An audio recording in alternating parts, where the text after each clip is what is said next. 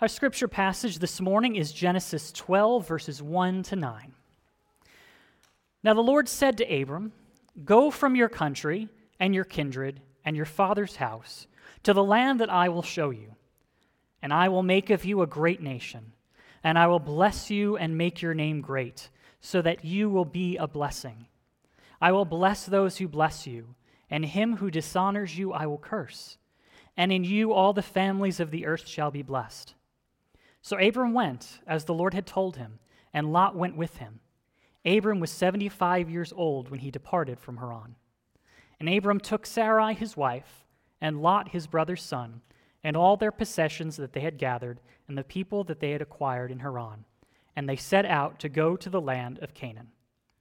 When they came to the land of Canaan, Abram passed through the land to the place at Shechem, to the oak of Moreh. At that time, the Canaanites were in the land.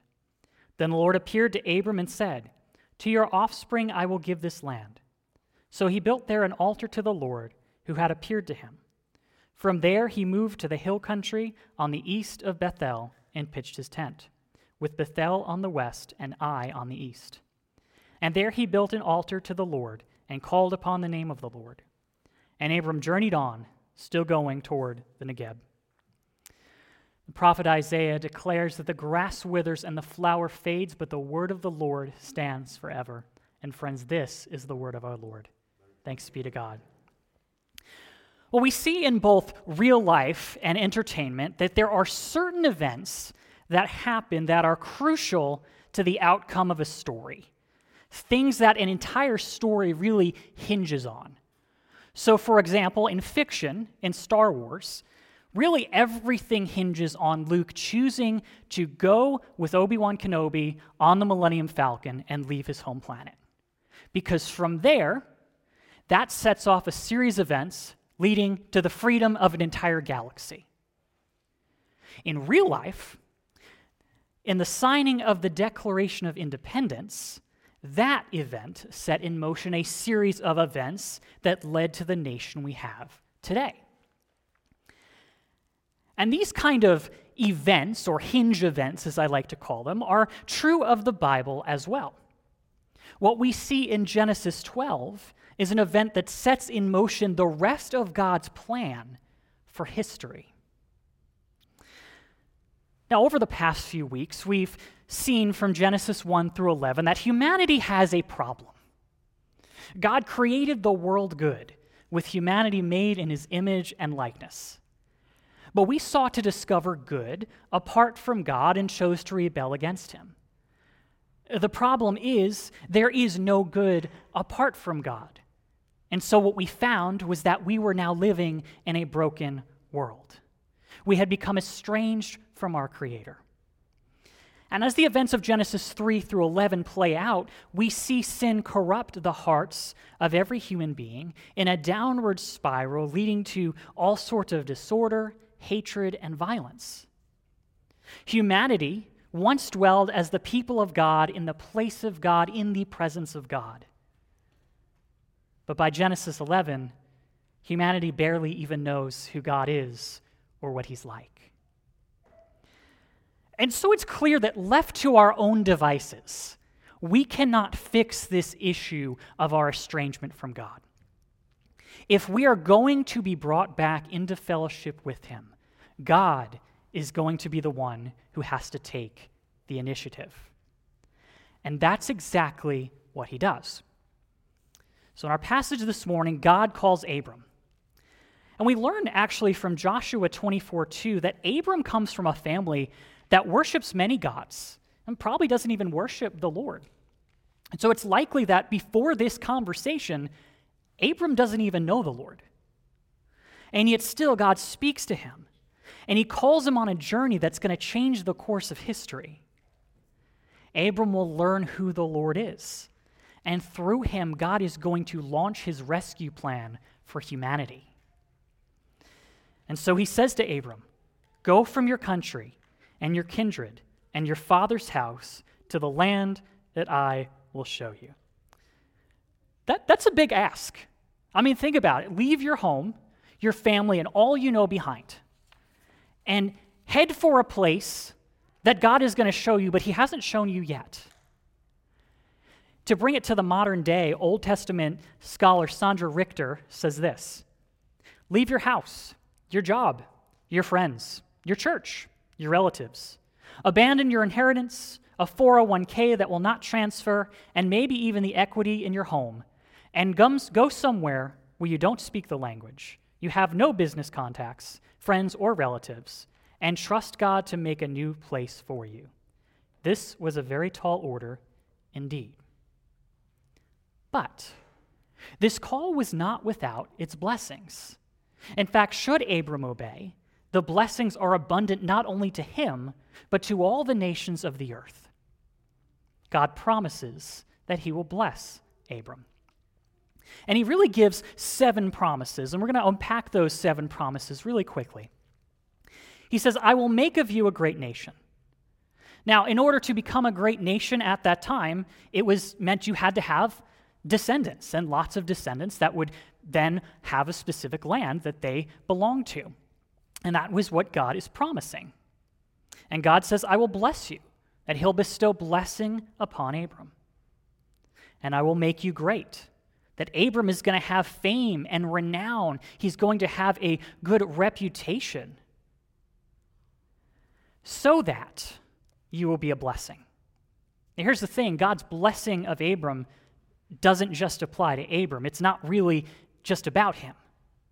God blesses Abram so that he will be a blessing to others. God says, I will bless those who bless you. Those who bless Abram, God will reward. And him who dishonors you, I will curse. Those who dishonor Abram, God will punish. He will call them to account. And what God is doing is he's promising divine protection for Abram. And the last promise is the climax of these promises. God says, And in you all the families of the earth shall be blessed. Through Abram, through Abram's descendants, all of the families of the earth will be blessed. What God will do for Abram will result in blessing for the families, for the nations of all the earth. Those are some huge promises. Promises that reach far beyond Abram in his lifetime. But we've got some problems here. First off, like I said, to become a great nation, you have to have kids and grandchildren and so on and so forth. Currently, Abram has zero kids, and the deck is stacked against him. In chapter 11:30, we learn that his wife Sarai cannot have children. And they're not exactly young. Abram is 75, Sarai is 65. So even if she could have children, she's not having a child at 65, at least we think. Because no one has a child at that age. And so if we were Abram, we might wonder how on earth is God going to pull this one off? These promises that God makes require Abram to trust the Lord. He has to trust that God will bring him to the land he hasn't shown him yet. He has to trust God is able to do what he promises. And he has to trust despite the seeming impossibility of it all, based on the one who made those promises. But isn't that what faith really is? You know, sometimes faith is kind of this big, obscure, out there word that we don't really quite know how to define. But really, the entirety of faith comes down to trust. Do we trust God? Do we trust in God? Do we trust the word he has spoken? Do we trust he is able to do what he promises to do? All of faith is trust. And what we see here is that Abram does trust God. He obeys, he picks up, and he leaves with his wife, his nephew, and their stuff and their, their servants. And he leaves the rest behind. And as Abram travels through Canaan, he worships the Lord who made these promises. In fact, God appears to him at Shechem. And that's where God says, Hey, to your offspring I will give this land. And Abram builds an altar there to worship him. And then he journeys on. And there he builds an altar to God. He calls upon God's name. And his journey continues. And it's a long journey, a journey fraught with difficulty, with questions. And as years come and go, we wonder if God's promise to Abram will ever come true. And yet, as we follow this story through Genesis to Exodus and even all the way to Revelation, we see that yes, God fulfills his promise to Abram. Sarai gives birth to Isaac, not when she's 65, not when she's 75, when she's in her 90s. I mean, you might, you might be able to believe, like, somehow naturally at 65, maybe someone could have a child. 90? No. There's just no way. And at this time, Abram's about 100. This is impossible. And so it's a promise that only God could fulfill, it's something only God could do. So they have Isaac, Isaac who becomes the father of Jacob, who's the father of the 12 tribes of Israel. And by the beginning of the book of Exodus, Abram's descendants have grown to become that great people group. But they're slaves in Egypt with no land of their own. Yet God, in fulfilling his promise to Abram, rescues them out of slavery and calls them to be his.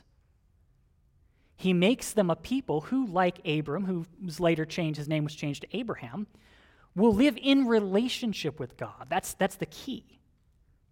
And he gives them the land of Canaan he promised he would give them. And there he dwells with them through the tabernacle and later the temple.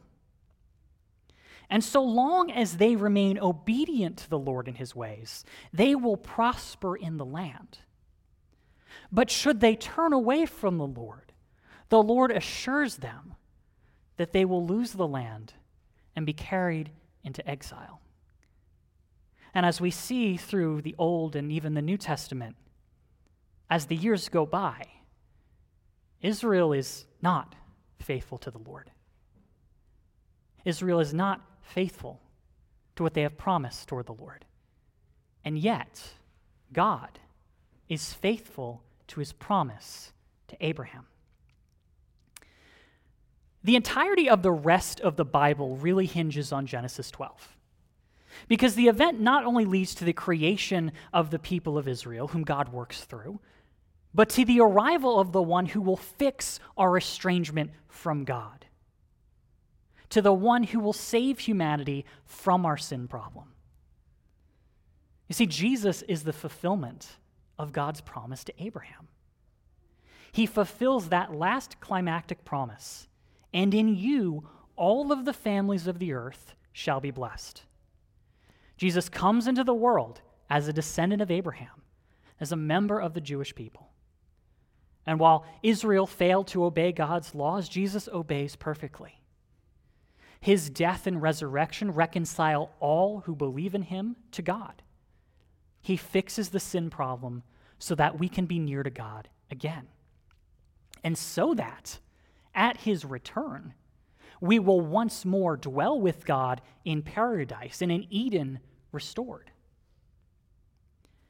And so it's through Jesus, this descendant of Abraham, that people from every tribe and nation and language are blessed by trusting in him. Because people of every ethnicity find God's blessing of salvation through Christ, the descendant of Abraham. And what's really cool is that the promises made to Abraham include you and me. All who trust in Jesus become Abraham's spiritual descendants. Through faith in Christ, both believing Jews and non Jews are joined as one people of God. When God told Abraham his descendants would be as numerous as the stars in the sky, that included you and me. Because it's not the biological descendants that are the people of God, but those who walk in faith toward the Lord, like Abram, those who trust in the one the Lord has sent, Jesus Christ. Galatians 3:27 tells us this. For as many of you as were baptized into Christ have put on Christ. There is neither Jew nor Greek, there is neither slave nor free, there is no male and female, for you all are one in Christ Jesus. And if you are Christ's, then you are Abraham's offspring, heirs according to the promise. And so the promise of blessing the whole world was fulfilled in Jesus. And it's still being fulfilled today every time someone comes to faith in Christ. And God is indeed able to keep his promises. Because through his promise to Abraham, we find salvation in Jesus. So, how do we respond? I would say we respond first and foremost by thanking the Lord. A promise made 4,000 years ago included us. God thought of us. He chose to save us so that we could know Him, so that we would be made part of the kingdom of God through the death and resurrection of His Son. How radically loved are you? How radically known by God are you? Trust in Jesus. He restores our broken relationship with our Creator and makes us who we were meant to be. He gives us true identity purpose, belonging, and lasting hope. And through him, we can once again be near to God at all times.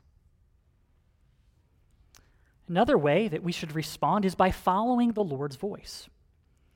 Old Testament scholar Bruce Waltke says that the modern Christian's experience is not unlike Abraham's. Abraham hears God speak a call and a promise. The believer today opens Scripture and hears God's word. Christians are people of the ear, not of the eye. God does not appear to be seen, but speaks to be heard. God is always present in the words that bind. God speaks to us through the Scriptures. Will we heed what God calls us to in them? Will we trust and obey God even when it's difficult? And finally, let us heed the Lord's call. You know, there will be times in our lives where God calls us to do something we don't expect. Something that seems scary or difficult, something that may even uproot a part of our lives, like with Abram. But it's worth doing because of the one who calls us to do it. He is worth trusting. And so, whether that call is teaching Sunday school or serving a family in need, showing love to someone that you can't stand, becoming a missionary, or giving up something that God has said has become an idol in your life. He is worth trusting, and his ways are always better. It was worth it for Abram to trust the Lord. It is worth it for us too. And so, friends, in all these things, we trust that the Lord is with us and will guide us and lead us through the twists and turns as he was with Abraham. Let us pray. Lord, this 4,000 year old promise that you made is still being fulfilled today. We thank you that you keep your promises, that you are a God who promises and delivers, who has a plan that is more beautiful than anything we could have thought of to save us by the death and resurrection of your own Son. We thank you for all that you have done. Help us to live according to your ways. Draw us near to you each day. In Jesus' name, amen.